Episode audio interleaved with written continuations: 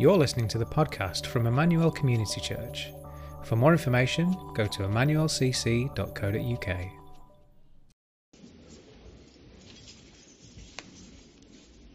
Okay, so the uh, so the words will appear on the screen, and it's uh, Luke 19, 28 to 24, um, and uh, in the church Bibles, it's page 1054. Jesus comes to Jerusalem as king. After Jesus had said this, he went on up ahead, going going up to Jerusalem. As he approached. Um, Bethphage and, and, and Bethany at the hill, called the Mount of Olives, Olives he sent um, two of his disciples, saying to them, Go to the village ahead of you, and as you, and, and as you enter it, you will find a colt tied there, which no one has ever ridden. Untie it and bring it here. If anyone asks you, why are you untying it? Say, the Lord needs it. Those, those who were sent ahead went and found it just as he had told them. And as they were untying the colt, its owners asked them, Why are you untying the colt? They replied, The Lord needs it.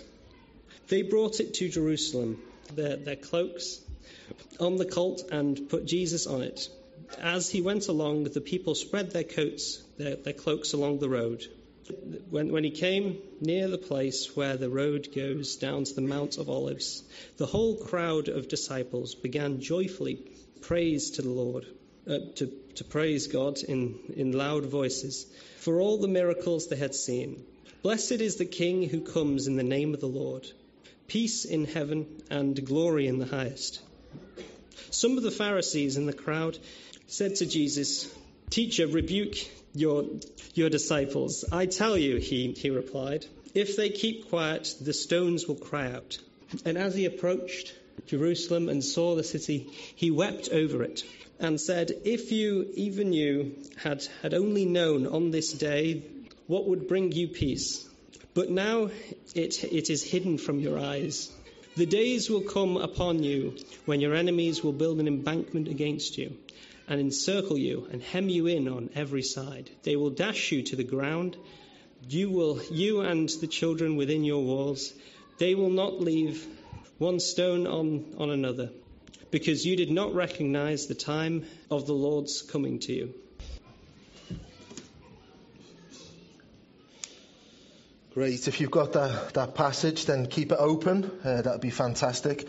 Uh, so I suppose what makes, we're thinking about Jesus as a king, what makes a good monarch? Well, it's probably easier to say what uh, an example of a bad monarch is. Possibly the worst king of England was a guy called George IV. Uh, surprisingly, or not surprisingly, he succeeded his father, George III, in 1820, reigning for 10 years. Now, George IV was known for his extravagant and lavish lifestyle. His coronation in 1821 cost roughly about £240,000, which today is about 27 million. Uh, his gown itself, what he wore for the coronation, was £24,000, and that was double the amount his father had spent on the whole of his coronation. Here's a, a picture of what it looked like. Uh, and if you look closely enough, you can see Elton John is there. Um, now, there were 700 people in the procession. Uh, a lot of these, uh, it was led by the king's herb woman. I didn't know they had a herb woman, but apparently she was there. And the six maids were scattering petals on the carpet. There was a military band. There was a choir singing, Oh Lord, grant the king a long life. There was drummers. There was fanfares. It was spectacular. And then in Westminster Abbey, there was over 4,600 guests, which was three times more than his father's coronation. But his rule was tarnished by scandal and financial extravagance. His ministers said that his behavior was selfish, unreliable, irresponsible, and he was strongly influenced by those around him. Privately, a senior aide to the king confided in his diary, a more contemptible, cowardly, selfish, unfeeling dog does not exist. There have been good and wise kings, but not many of them, and this I believe to be one of the worst. That's not good, is it? So a bad monarch, if we look at George IV, a bad monarch is someone who's selfish, scandalous, unreliable, extravagant, irresponsible, cowardly, and unfeeling. So a good monarch must be the opposite of this. But what does a good monarch look like in person? Well, today, thankfully, we're going to meet a monarch who's actually more than a monarch. We're going to meet someone who's good. Well, he's actually more than good, but I'm getting ahead of myself. So today, we're going to think of three things. We're going to think about who is Jesus, what is Jesus like, and how should we respond. Let me pray and then we'll get to work. Father God, thank you for this passage. Father, it is at this time of year a familiar passage to many, but I ask, Father, by your Spirit, you would help us to see things that we've not seen before. Father, that we would not just go through the motions here this morning, but aliven us to your word, we pray. In Jesus' name, Amen. So when we think about who is Jesus, uh, you might kind of roll your eyes and think, well, that's obvious. I come to church a lot. That's an easy answer. But it's not too often when I speak to people, it becomes real clear, real quick, that we don't actually know the answer to this question. You see, people often get a lot of things confused about Christianity. I remember hearing a story about the Sunday school teacher who asked the class what was Jesus' mum called. And a boy put his hand up and said, Mary. And she asked, okay, what was Jesus' dad called?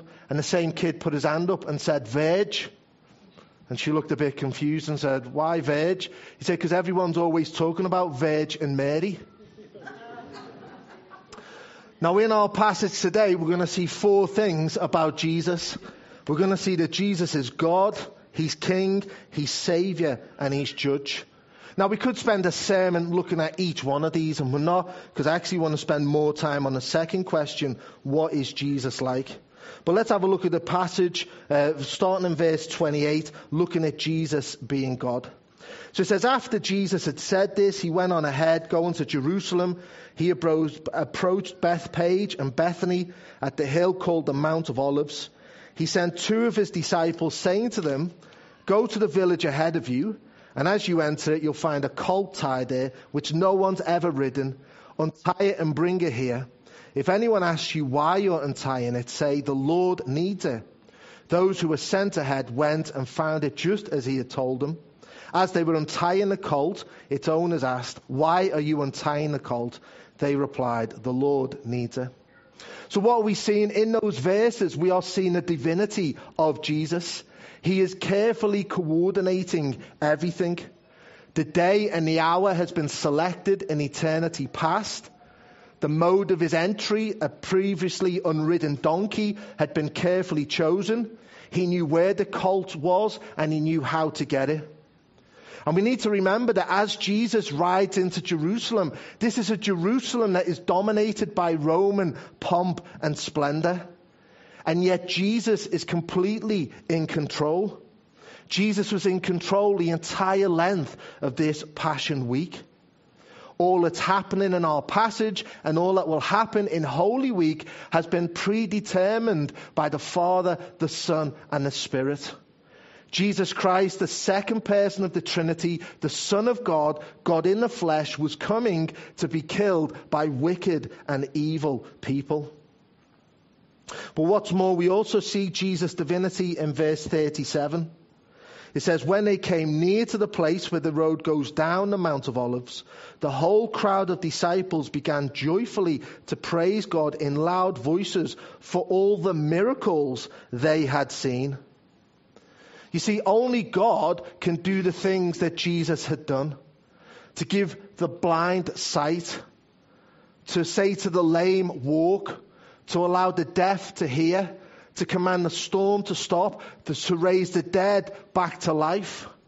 Now, for those of you who were here on Friday and you got to witness Tom Elliott, as good as Tom Elliott is, he can't do any of this stuff.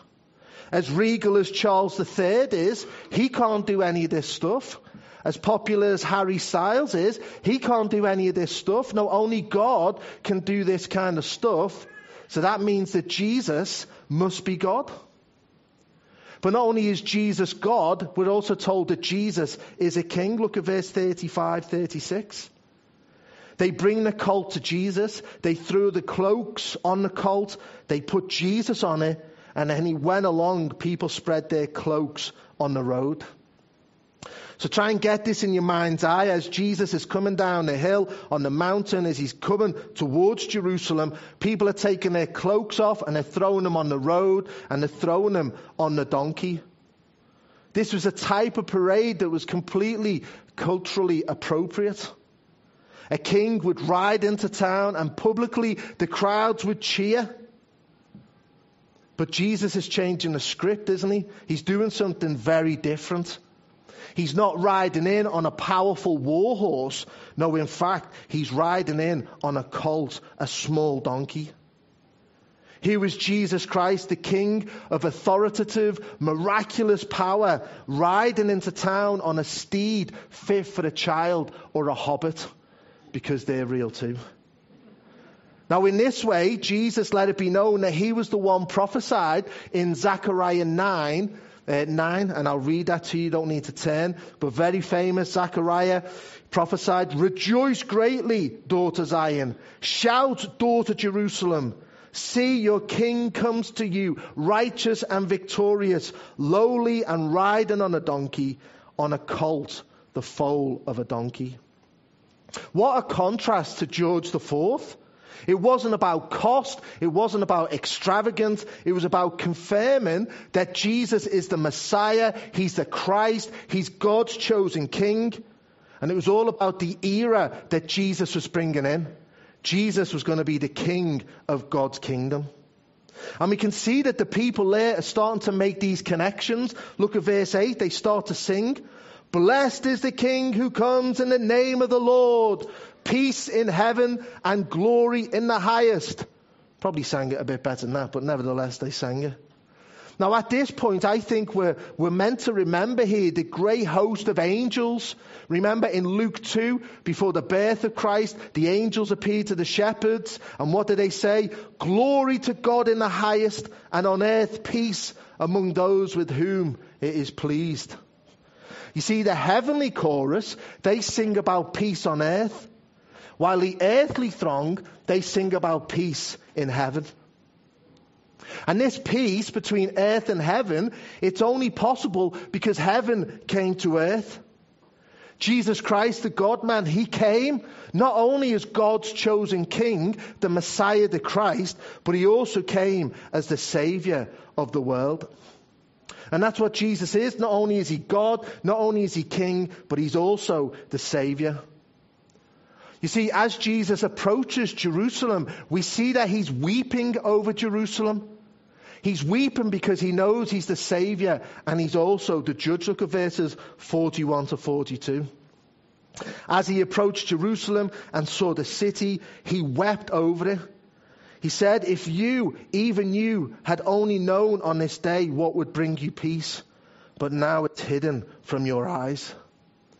You see, Jesus Christ is the Savior who brings us peace. Our rejection of God makes us an enemy of God. We stand guilty of treason and we must face the punishment we deserve. No amount of good deeds, no amount of kind words, no amount of charitable acts, no amount of church attendance can give us a vertical peace with God. It's only Jesus Christ, his death on the cross, that absorbs, absorbs the wrath of God and gives us peace with God.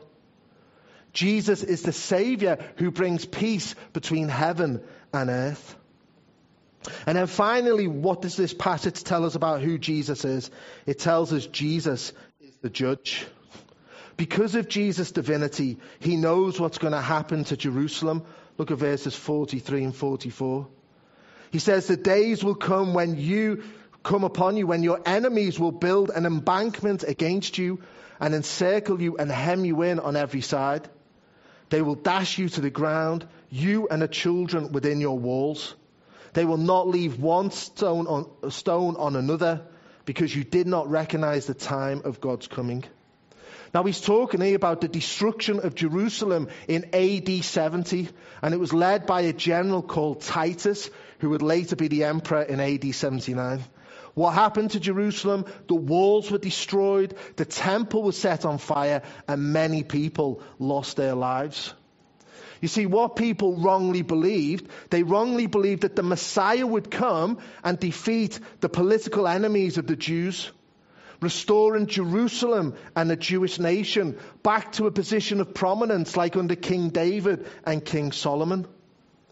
What they fail to realize is Jesus, as the King, is also the Messiah, and He's the Savior.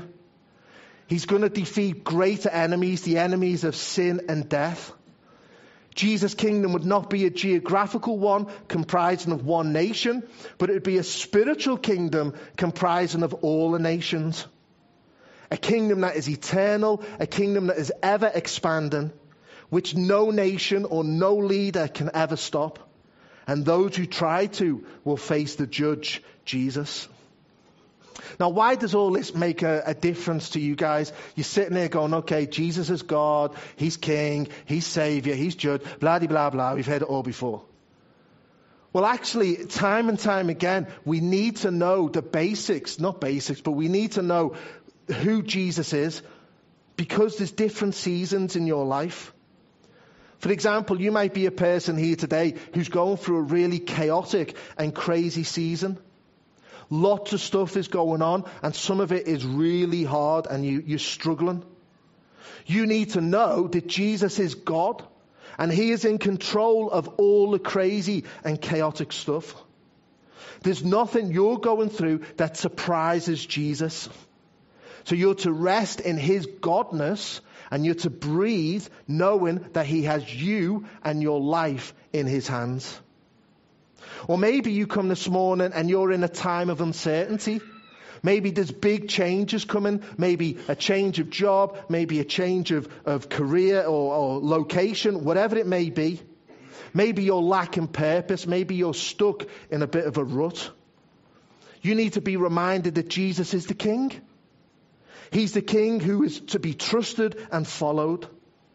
You might not be getting the answers to these big prayers, but in the meantime, whilst you wait, He tells you what to do next. Follow Him. Do the next right thing. What is the next right thing? It's to follow King Jesus by obeying His word. Maybe you need to know Jesus is King. Or maybe you come here this morning and you're in a pattern of sin. Maybe you're doing things and you want to stop, but you just can't. Maybe you don't have that peace. Or maybe you're a person who's tried to find peace in other things, in relationships, experiences, meditation, substances. Whatever you've tried to find peace hasn't worked and you desperately want it. You need to know that the only way to find peace is through trusting in Jesus. A famous guy called Augustine famously said, Our hearts are restless until we find rest in God. We were made by God for a relationship with God, and nothing on this earth can fill the God shaped hole that exists in all of us. The only peace we can get is from the God man who grants us peace as we trust in his death as a payment for our sins. Maybe this morning you need to know that Jesus is your Savior. Or maybe you come this morning and you just don't give a toot. A toot is a Christian swear word. Okay, there we go. I've just outed myself. So you don't give a toot. There we go. You can use it amongst yourselves freely. It's actually a Tim Hawkins joke, so you can look at that later on the internet. Uh, so you're not bothered by any of this. You think, gee, oh yeah, he's a decent enough guy, but my life's okay. You know, I don't need any of this make believe stuff to give me peace. Or maybe you're a person who's disappointed or disillusioned with church and, you, and you're ready to turn your back. Well, you need to know that Jesus is a judge. And that's not to scare people or intimidate people. Rather, it's just to tell the truth to say that one day we will all have to stand in front of Jesus and give an account of our lives. And to reject Jesus is not something we're to take lightly. So Jesus is God, He's King, He's Savior, He's Judge. Which one do you need reminding of this morning? Well, let's go on to point number two. What is Jesus like? If you remember the Talking Jesus survey from last year that we've looked at, people were asked to describe Jesus. And the kind of words people used was loving, peaceful, moral, spiritual, leader, wise, etc. That description is a bit like someone describing a car. Big, blue, wheels, fast. What we want to do is we want to lift the bonnet up. We want to look a little bit more. We want to see what is the heart of Jesus. And as we do that, we're going to see that Jesus is humble, he's weeping, and he's meek. And as we think about these things, ask yourself, is this the kind of king I want to follow? But before we get that, what has two heads, four eyes, six legs, and a tail? Someone on a donkey. You see, Jesus' arrival on the donkey, it not only fulfills a prophecy, but it also tells us the type of person that Jesus is. As you read the Gospels, Jesus is not extravagant or selfish like George IV. Rather, Jesus lives a simple life and he's always putting others ahead of himself. You see, Jesus could have, as God Almighty, as the majestic and mighty Messiah, he could have demanded the very best of the things on earth. His procession into Jerusalem could have made George IV look like a stroll down Gorton Road in comparison. But Jesus isn't like that. You see, Jesus didn't come to be served, but to serve. Jesus didn't come to lord it over people, but to lay down his life for people. Jesus didn't come to take the best, but to use borrowed things a borrowed stable, a borrowed donkey, a borrowed cross, a borrowed tomb. At the heart of Jesus is humility. But we also see in this passage that Jesus is weeping. And there's two places in the Gospels where we see Jesus weep, and neither of them about his own life. One is he weeps at the tomb of Lazarus, and here he's weeping as he goes to Jerusalem. Now, I weep at silly things every Saturday night round about 7.50, or no, what time's it last night? About 7.30. I weep. Why? Because it's the happiest part of the week. If anyone watches Ant and Dec's Saturday Night Takeaway, you will know what I'm going on about. Because in the second part of that show, Ant and Dec reward people for the good deeds that they've done you're not convinced or you're really just hard-hearted people. So here we go. So the other week there was a kid and he had a friend who needed a new wheelchair and the wheelchair was going to cost £17,000. So this kid, he's only about 11 or 12, did a load of fundraising and he raised £20,000 for the new wheelchair. Stuff like that, I get a tear in my eye. If that makes me less of a man, then it doesn't matter. I'm being vulnerable and honest. You don't know how to take that, do you? You think it's gone weird now. You take it however you want. I don't care. I'm not feeling well. Doesn't matter. No, the reason Jesus weeps is more to do with the consequences of sin. You see, Jesus weeps at Lazarus' tomb because he knows that sin has led to death. Jesus is weeping here as he goes to Jerusalem because they've missed out on the very thing that will give them peace namely repentance and faith in Him. You see, Jesus' heart is always for us to turn away from sin and put our trust in Him. Jesus knows that salvation will bring forgiveness of sins and eternal life. But he also knows that rejection of him will lead to an eternity in hell. And it's the very thought of this that makes Jesus weep. And friends, will Jesus weep over you? You see, the tears of Jesus show us how valuable your souls are.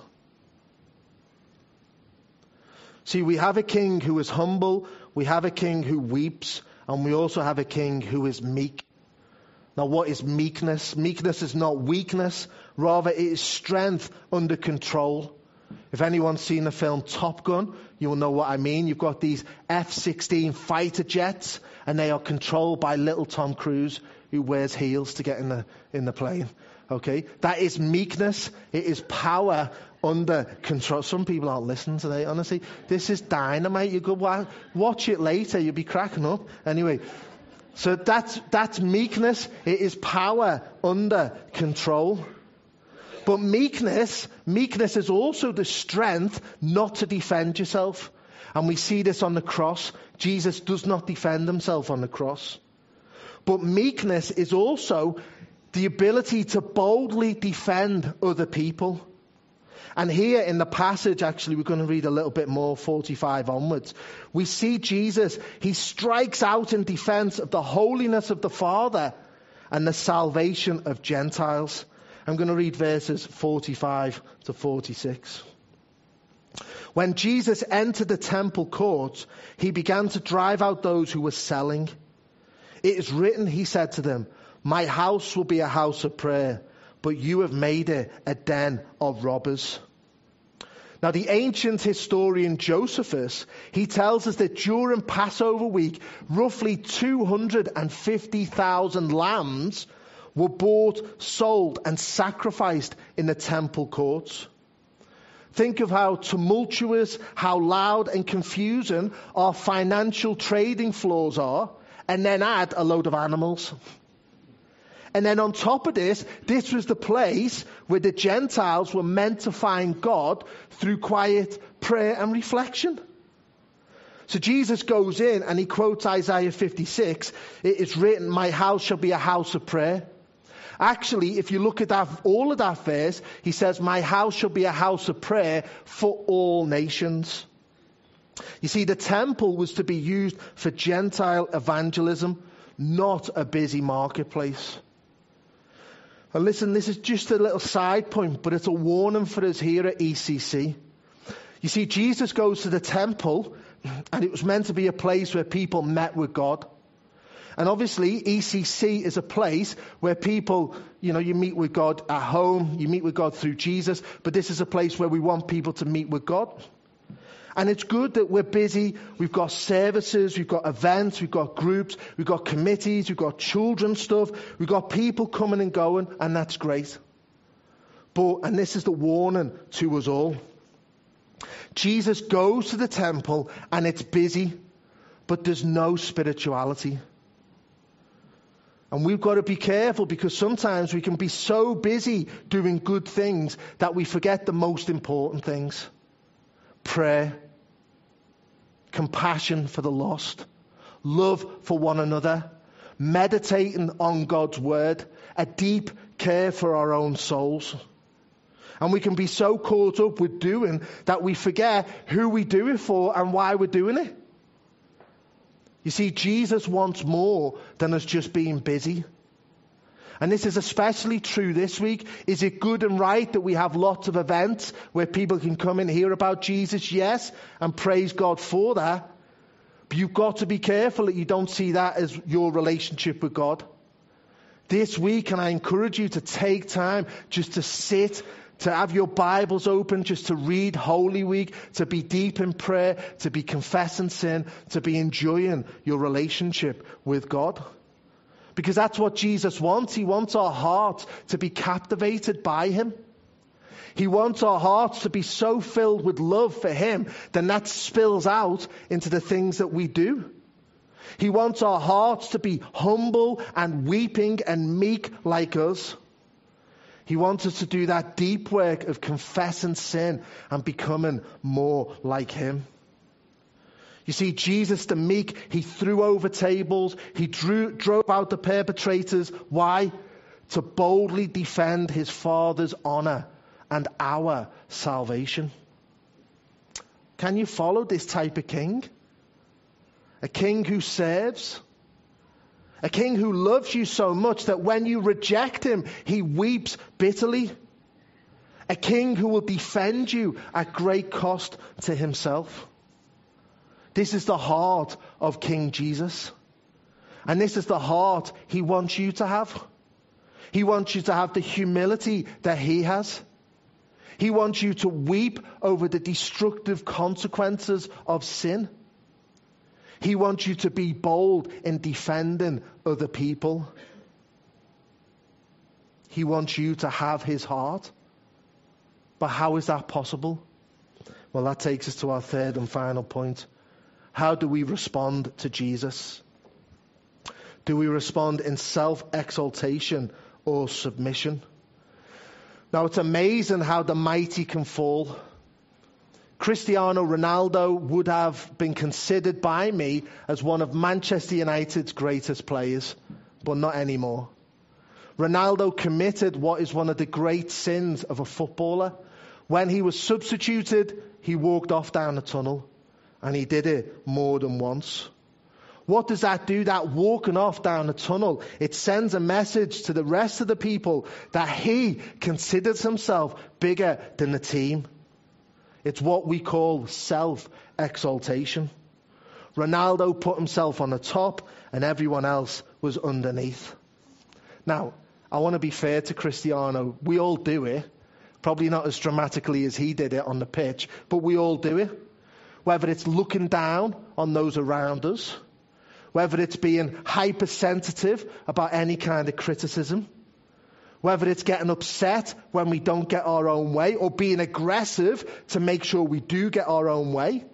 It's when we believe that the whole world revolves around us, or it's when we put people down with a look or words. We all love to exalt ourselves over other people. Now, obviously, it's not great when we act like that around others. But it's actually laughable when we act like that towards God. You see, in our passage, the correct way to respond to God is submission. That's what people are doing when they throw the cloaks. It's not like they're saying, Oh, I don't like that anymore. I'll just put it over there. No, it's not like, you know, when the people leave the bags of clothes out into the front door. It's not that. They're putting it on a cloak, they're putting the cloaks on a road or on a donkey as a sign that they're willing to submit to King Jesus. Now, we don't like submitting to anyone. But when this person is humble and weeps and is meek and is God and is King and is Savior and is Judge, then maybe we can make an exception. But if there's anything in you at this moment that wants to dismiss what I'm saying or argue against that, then hello, welcome to our friend's self exaltation.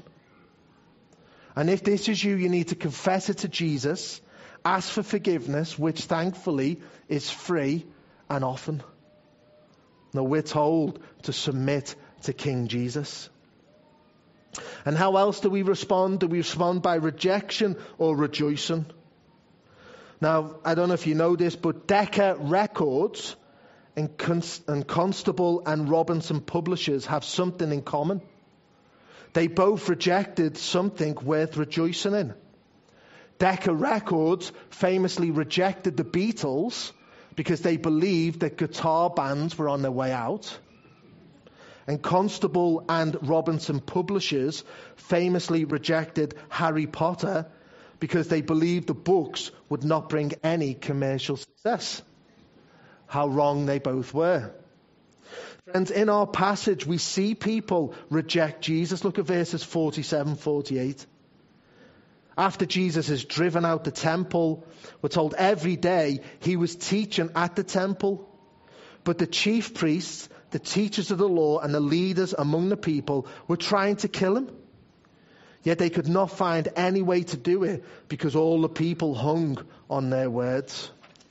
And we've already seen people rejoice in verse 38. Blessed is the King who comes in the name of the Lord, peace in heaven and glory in the highest. You see, friends, these are only the real two options, the only two real responses people should have to Jesus. You either have to reject him because he's not true or trustworthy, or you have to rejoice in Him. You have to take Him into your heart. You have to live your life for Him. And when you do this, your heart becomes like Jesus. You see, what you can't do is be indifferent to Jesus.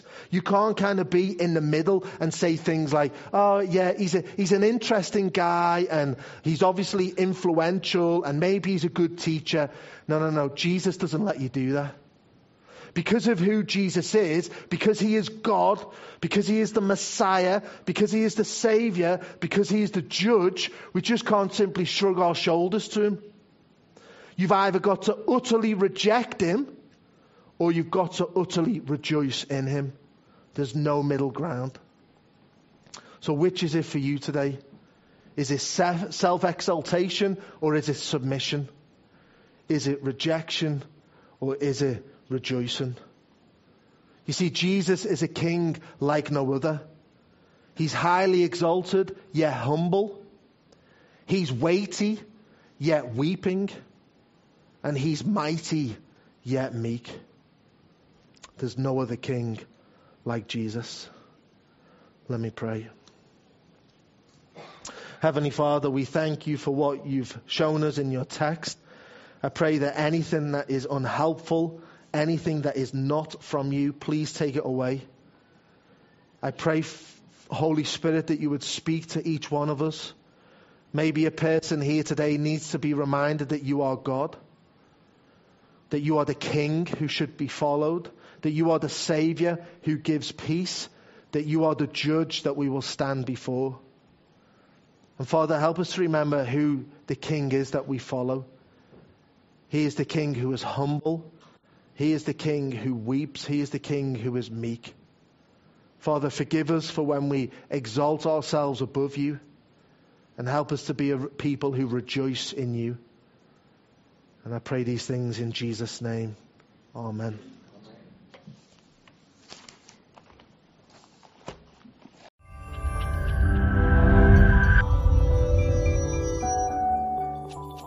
You have been listening to the podcast from Emmanuel Community Church. To find out more about us, go to emmanuelcc.co.uk.